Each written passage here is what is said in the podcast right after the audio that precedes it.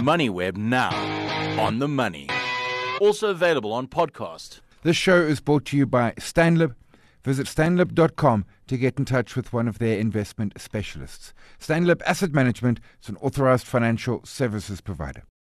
I'm chatting with Tshego Bokaba, Consumer Financial Education and CSI Manager at Momentum Metropolitan. And Seko, appreciate the time today. By an oddity of the calendar, this December has five Fridays, five weekends, each of those with an extra chance for us to blow our budget. It's going to be a tough month for our wallets and our budgets.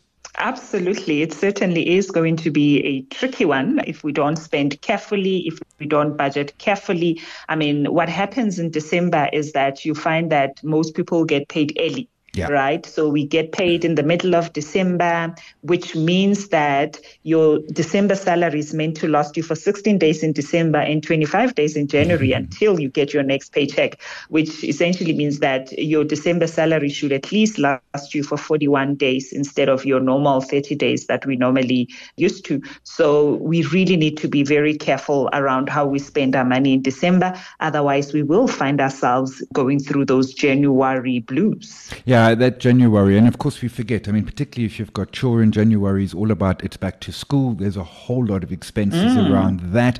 What are some of the sort of common mistakes that people are making with that early payment that we can try and avoid to take some pressure off the beginning of the new year?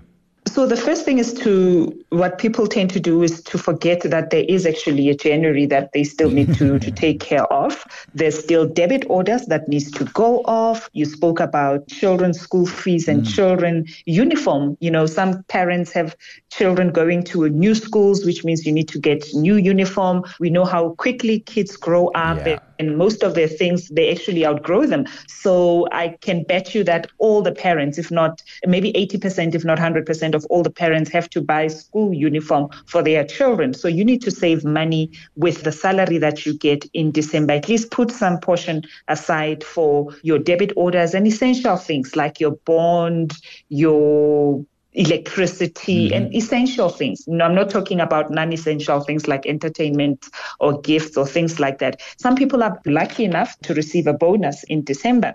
Take a portion of that bonus and pay upfront some of your debt to avoid getting into debt in January or in December. Because if you are not careful with how you spend your money, what is going to result into is you having to go and loan or borrow some money or use your credit card in a very irresponsible way. Something I'd never thought of. That money which all arrives early, and whether it be your January salary or a bonus, is actually go and pay forward some of your bills. You know what perhaps your rent or your bond or something's going to be. If possible, if it's not a debit order, actually just pay it early rather than leaving that money in your account and running the risk of it being spent.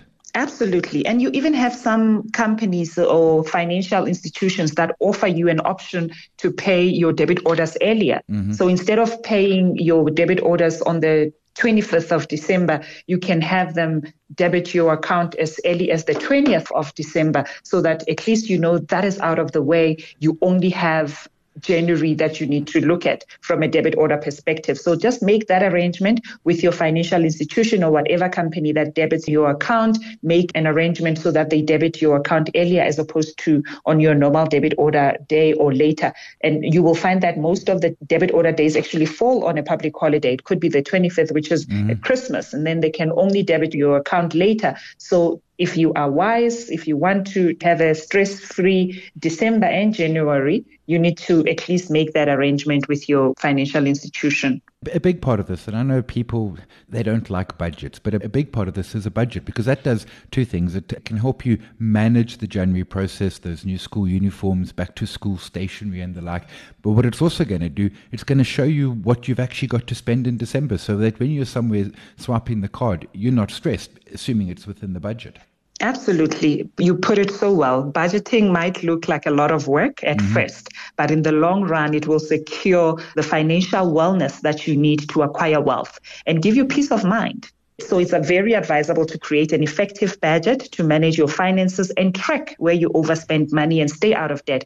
I mean, budgeting is one thing, but sticking to that budget is very important to make sure that you are very strict and you need to talk about the budget with your family. Engage your entire family in planning this budget. Let your spouse know, let your children know, and that way you even manage expectations because they know this is how much we have as a household for December and January, and this is how it's been allocated for gifts, for Christmas lunches, mm-hmm. and for everything else that we need to do as a family. So even in setting that budget, don't set it alone. Involve the whole family so that expectations are managed. And even in tracking them, involve them to say, this is how we are tracking, which means we have this much money left for this item. You know, so involve them and it's going to make things very easy for you. Yeah, I like that idea. It's a community process. Get the whole family involved, everyone on it, same page, so that everyone understands why it's happening. Because I think often you get left behind and you're not sure. We'll leave it there. Tshego Bokaba, Chief Financial Education CSR Manager, Momentum Metropolitan. Appreciate the time. This show is brought to you by Stanlib. Visit stanlib.com to get in touch with one of their investment specialists. Stanlib Asset Management is an authorized financial services provider.